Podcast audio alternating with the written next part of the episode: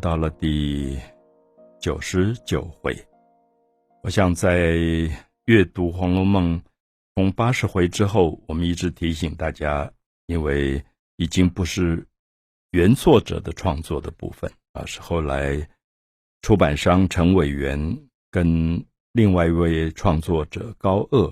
他们合作来续写的《红楼梦》，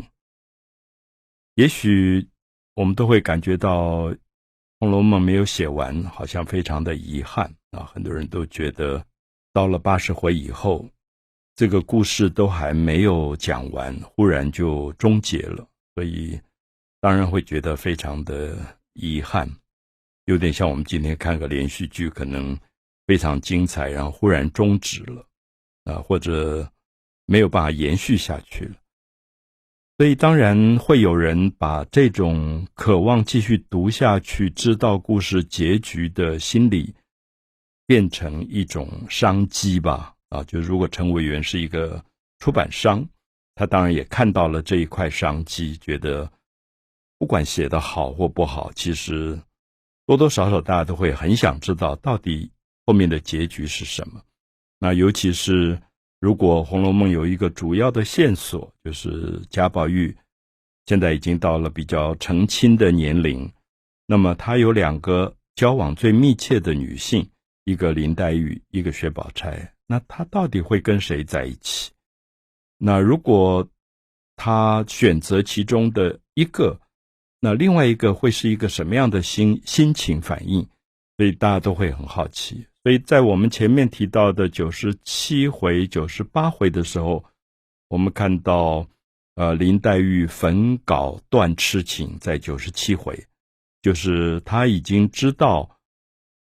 贾宝玉要跟薛宝钗结婚了啊，虽然是一个陷阱啊，等于王熙凤安排的一个陷阱，因为趁着贾宝玉丢了玉，我们知道贾宝玉从小生下来口中就含了一块玉。这块玉几乎是他的本命，在小说的阅读过程，只要玉一失掉，就忽然会找不到这块玉了。那么这个男孩就会发疯，就他好像忽然失智，就是所有原来有的灵气，那种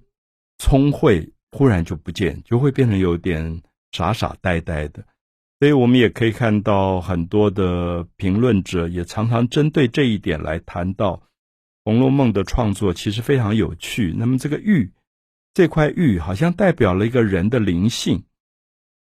那他为什么会失去？为什么失去以后，这个主人贾宝玉就会完全傻傻的？那么所以当然全家人都非常的紧张，非常的担心，就希望说。赶快给他成亲，因为古代总是有一种迷信，觉得冲喜，就是是不是结婚这件事可以用喜事来把这个不好的灾祸能够避过，所以王熙凤就瞒着宝玉，因为宝玉绝对不可能答应跟薛宝钗结婚，因为他真正心里面不离不弃的绝对是林黛玉，所以他们就假装骗他说。给你安排一个婚事是娶林黛玉，然后等于是偷桃换李。那古代的新娘头上盖了一个红盖头，你根本也看不出来是谁。用这样的诡计的方法来蒙骗了贾宝玉。那林黛玉知道这个事情以后，就焚稿断痴情，就是她跟这个男子来往的所有的像情书这样的诗稿，她就把它烧掉，也决定。不再吃任何东西，不再吃任何的药，啊，断绝他在人间的缘分。啊，好像有点像那个神话的开始，说他眼泪已经还完了，他觉得要走了，好，所以九十七回是很重要的一个结局的一一回，就是林黛玉本稿断痴情，而同时就是薛宝钗出归成大礼，啊，就是安排了一个结婚这样。所以到我们看到今天所提到的九十九回的时候，他又回来开始讲贾宝玉的爸爸贾政，以他为主来叙述了一些故事。我们知道贾政是贾府这个公爵府世袭当中读书读得很好，做官也做得很正直的一个人。可是其实我们知道，贾政一直给别人一个感觉，就是他有一点呆呆的，就在官场里，他很怕得罪人，就永远觉得我就做一个好官。我们知道，如果一个官，他的动机就是我做做好一个官，就像我们如果有个市长、县市长，就是我在任内我不要出错，其实大概不会是一个好官，因为他不改革，他也不做任何的得罪人的事，所以我们就看到在九十九回里面，他就碰到了问题。为什么碰到了问题？因为原来他都是在中央做官，叫做京官，在京城做官，这一次他外放到外省，他到外县市去做官。他对外县市所有做官的官场的规则都不了解，所以这下出了大乱子。那我们会叙述一下贾政到底出了什么乱子。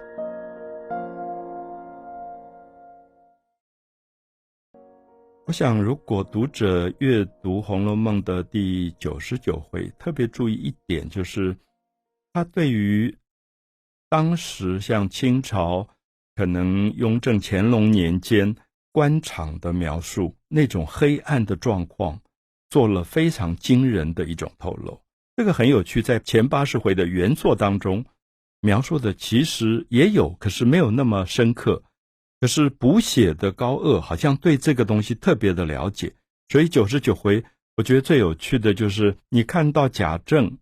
从京城，从中央，比如说他本来可能是中央的一个什么营建署署长啊。或者是一个内政部部长，那么现在放到外省去，去管所有的粮食啊、运粮啊这种东西。那么当时我们知道，一个做官的人，他底下都有很多随扈啊、门子啊，门子就替他打杂，替他呃传公文呐，就是他有一个班底，做官的这个班底。哦，这些人就很高兴说：，好，我们老爷终于要外放了。为什么他们会高兴？我们刚开始读可能会读不懂，因为如果在京城做官，天子脚下，其实贪污贿赂这种乌七八糟的事比较不敢明目张胆，所以我们就知道古代像明清大概都差不多，因为帝国很大，所以中央其实对于地方常常是管不到的。所以我们常常讲地方官叫父母官，父母官的意思就是说你生死都在他手中，所以天高皇帝远。所以贾政到了外省，要放到外省去的时候，他底下的人就开心的不得了，说我们跟这个老爷跟了这么久，一点油水都没有，现在好不容易他要外放了，啊，比如说他如果从台北可能调到地方县市去了，他们就觉得那个地方县市他是管运粮的。可能是刚好在大运河的这个地方，那所以你有多少油水可以捞？就是船运粮食、运货物，你中间都可以抽头的。所以这些底下的人就高兴的不得了，然后就开始有点像，我觉得像官场投资啊。你看到这一段，觉得简直不可思议。他们甚至赶快就去借贷，借一点钱买一个小小的什么随扈的位置啊。警卫的位置啊，或者是呃吹鼓手，因为以前做官的人出来，有人抬轿子，有人吹喇叭、打鼓，就是有乐乐队，每一个人都借了很多钱，想办法去谋一个职业，就是心里盼望什么，就是跟贾政出去，到了外省以后，有机会可以赚大钱。可是没想到贾政是一个呆子，哦，说呆子就说。他真的是一个正直老实的人，可是正直老实，他在中央做官也做得战战兢兢，因为生怕得罪人，所以从来只要没有错误就好。那现在到了外省，他一概不知，就说地方上的复杂、黑暗、污秽，他完全不知道。所以我不知道一般读者会不会觉得，其实我们今天在观察政治，也会发现，哎，这个人很正直、很清廉，他也不贪污。可是，你是往往觉得，哎，这个人某天做某一个首长也会出很多的问题，因为他不知道别人怎么贪污。这里要讲的说，贾政其实刚好是这样的角色，就是当你做一个地方的首长，你不晓得底下要什么，以及不要什么，以及贿赂怎么贿赂，贪污怎么贪污的时候，其实你也无法管理。好，所以这一段其实透露了贾宝玉这个父亲贾政的许许多的问题。因为最好玩的一段就是有一天他要，比如说我们看电影都看到大老爷升堂，就出了门，轿夫也没有来，然后来了一个吹号手，然后打鼓也打不响，他就觉得奇怪，今天怎么回事？然后穿的衣服也乱七八糟的，就是别人看起来简直不像一个大老爷要升堂的样子。那这个时候就出现了一个有趣的人，就是他手下一个人叫李时儿啊，木字李，七八九十的十，儿子的儿，李时儿。你读名字大概也知道，这他也就是一个看门的警卫这样的一个身份跟角色。他就跟贾政讲了，说这些人跟着你来到地方，都是为了盼望发财的，而且他们还背了一身的债，因为想很快就可以把这个债还掉，然后继续捞钱。那这个老爷竟然天真到完全不知道有这样官场的事情。那贾政就说：“我怎么可以做这样的事情？”那这个李时儿就开始变成了他跟外面来往的一个人，就说：“你要不要升堂？你要升堂，你要不要坐轿子？你要坐轿子，四个轿夫里面少一个你就出不了门。然后你要不要吹号手？要不要打鼓的人？要不要这些仪队？”那没有这些人，你也真的不像一个县长、市长出巡，所以这个李时儿就很厉害，慢慢就捏住了贾政。因为贾政发现说，所有官场的复杂黑暗，他都必须借助于李时儿才能够了解。最后，他就把很多权力交给了李时儿，然后李时儿就假借贾政的名义开始贪赃枉法。啊，我觉得九十九回写的非常好的一点是告诉我们说，一个官。不能说他个人好或不好，其实要看他的团队。就是如果这个团队里面有一个李时儿这么糟糕的人，贾政在上面就被蒙蔽，然后糊里糊涂犯了一大堆的错。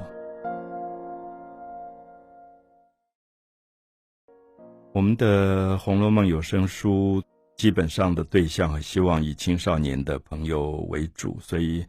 前八十回讲了很多青春、叛逆、流浪的故事。那么大概也让很多十几岁的年轻朋友都对这样的有声的叙述方法发生了兴趣，所以有时候我也在担心，像九十九回我们提到说，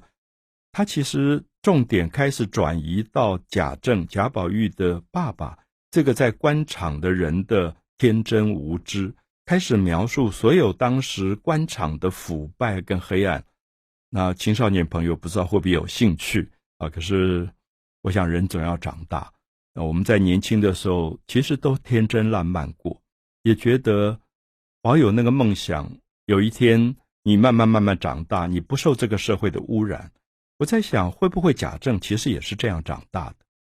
因为他其实靠着他的父亲、祖父这一代一代的公爵身份那么高的世代富贵荣华。他没有接触到真正官场最腐败跟黑暗的东西，所以我们才会说他会最后被一个这么狡诈的李时儿拿捏在手上，然后做了很多的错事。比如说，李时儿有一天就会跟他讲说，节度使要生日了，所有人都在送礼，这个送礼可不是普通的礼，根本就是贿赂。那你怎么打算？贾政觉得说。我好好做官，我很清白，我也不犯错，我干嘛要去贿赂别人？干嘛要去巴结节度使？那李时儿就冷笑说：“你要知道，天高皇帝远，皇帝根本不知道你做官做得好或不好。皇帝完全靠这个节度使可能给他的密报、密奏。所以我们就知道，古代有多少忠臣，有时候在边疆为国家效命，最后糊里糊涂就被一个匿名信给害死的。”就是自古中国有这样的问题，我想我们现在在最很通俗的连续剧里头看到这这一类的问题，所以我们就会发现贾政这么容易被蒙蔽，因为他完全不知道官场的这些交往。那当然，他最后也只好依据李时儿的报告说：“好吧，那别人都送，那送多少，那我们也就照办吧。”所以我们就看到一个正直的清官，一步一步的。被底下人李时儿带到了腐败的这条路去。所以看到九十九回，其实很心痛，就是说一个民族的腐败，或者一个国家的腐败，一个政府团队的腐败，其实真的不是个人的问题，而是这个社会里面，如果这些风气没有彻底做改变，其实是救不回来的。所以我们就看到九十九回其实有很多的暗示，因为有一天贾政在他的公堂里，他就阅读邸报，啊，官邸的邸，什么叫做邸报？古代就是在官场做官的人有一种政府的公文的报纸，像报纸类的东西，就是告诉你最近谁升官了，那谁犯了错被贬官了，那哪里又出了司法上什么问题了，就等于是最早的一种新闻的报道。可是它不是对大众的，它只是让官邸当中的这些做官的人他们阅读的，叫底报，所以。贾政就在看了，贾政看看看，就看到一个东西，让大吃一惊，就是薛蟠在酒楼上打死人这件事情。薛蟠打死了人，已经不是第一次了。那当然，打死人要偿命，犯了死罪。可是他们家薛姨妈就用钱财去买通所有的官员，最后就把整个的状纸都改掉了。这是我们前面已经讲过的事。那么最后。薛姨妈当然要拜托她的连襟，就是贾政，用他做官的名义，也写一封信给这个主管司法的人。那贾政当然清白，他并没有贿赂。可是你还是写了这封信，因为你的亲戚拜托你。所以这里面我们就看到，这里面有很多人情的牵连。所以当贾政一读到这个信，他就害怕。为什么害怕？因为这个案子开始追查了。就说，不只是一个杀人的案件，同时里面官官相护的贿赂的案件被揭发出来。这个时候，贾政写的那封信